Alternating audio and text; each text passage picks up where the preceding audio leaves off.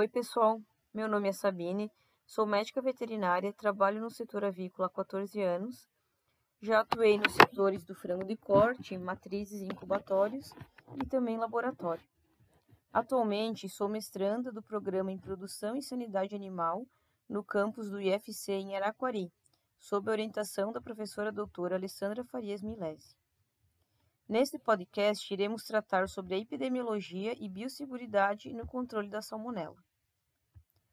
A avicultura brasileira é uma das atividades econômicas reconhecida mundialmente, onde as exigências de mercado como volume de produção, desempenho econômico e a segurança sanitária contribuíram para tornar essa atividade uma das mais organizadas e eficientes do mercado avícola mundial. A biosseguridade é uma estratégia importante para a manutenção da produtividade e saúde na produção animal. Um programa de biosseguridade é constituído de várias etapas ou práticas de manejo, que em sinergismo apresentam a mesma finalidade, ou seja, o controle ou a erradicação de microorganismos patogênicos nos rebanhos comerciais. Portanto, o programa de biosseguridade deve ser utilizado não apenas como uma ferramenta essencial para assegurar a saúde das aves, mas também para agregar valor e garantir a comercialização do produto brasileiro no mercado mundial.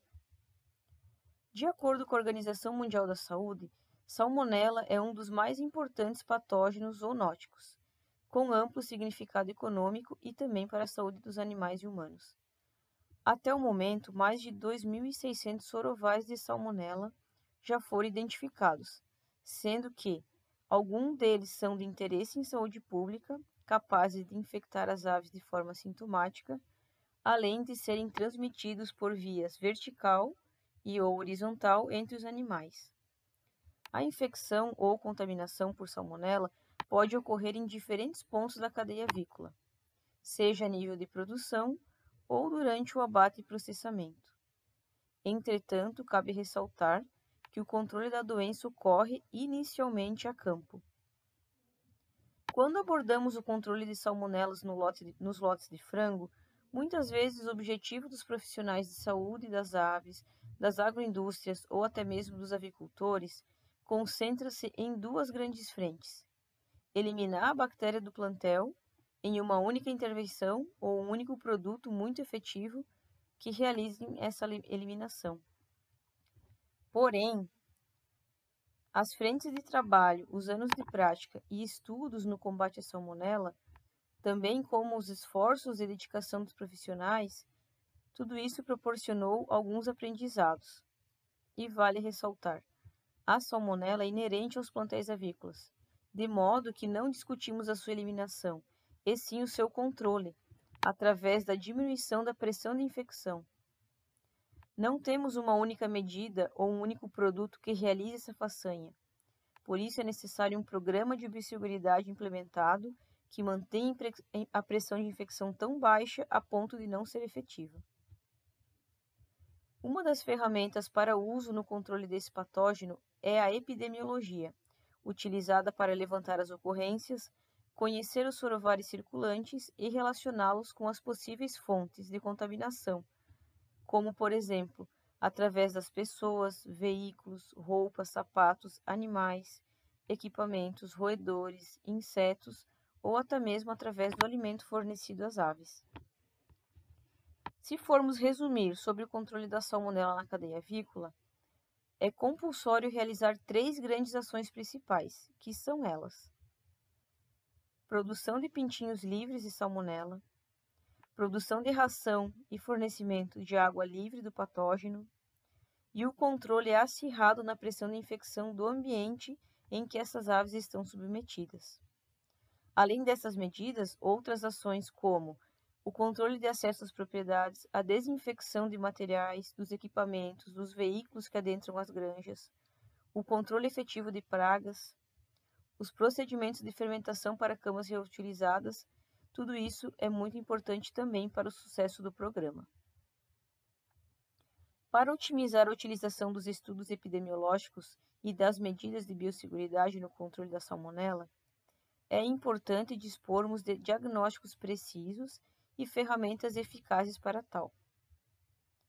Toda vez que usamos materiais ambientais ou do organismo das aves para predizer positividades ou isolar o agente, temos que ter em mente sempre a correlação da sensibilidade versus especificidade de cada técnica utilizada.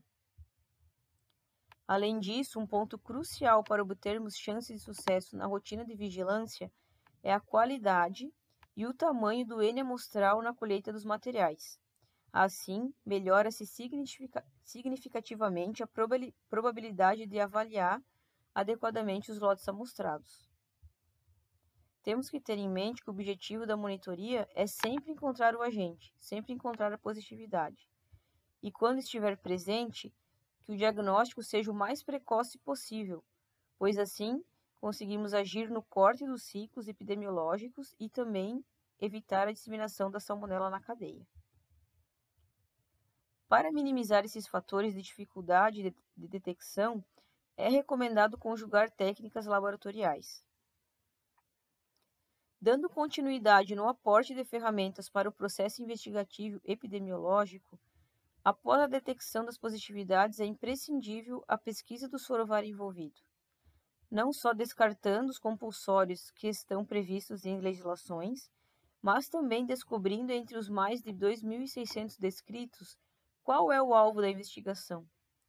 Para esse trabalho, podemos utilizar técnicas clássicas como a sortificação tradicional que é baseada no esquema Kaufman-White, ou ainda ferramentas moleculares, como microarranjo, PFGE, sequenciamento genético, entre outros. Como a presença da salmonela é inerente aos plantéis avícolas, o controle da pressão de infecção, o corte dos ciclos de transmissão são a chave da produção de alimentos de origem animal livres da contaminação. Para as medidas de biosseguridade serem efetivas, elas devem ser aplicadas de forma consistente e por todas as pessoas que estão envolvidas no processo da produção. Obrigado, pessoal.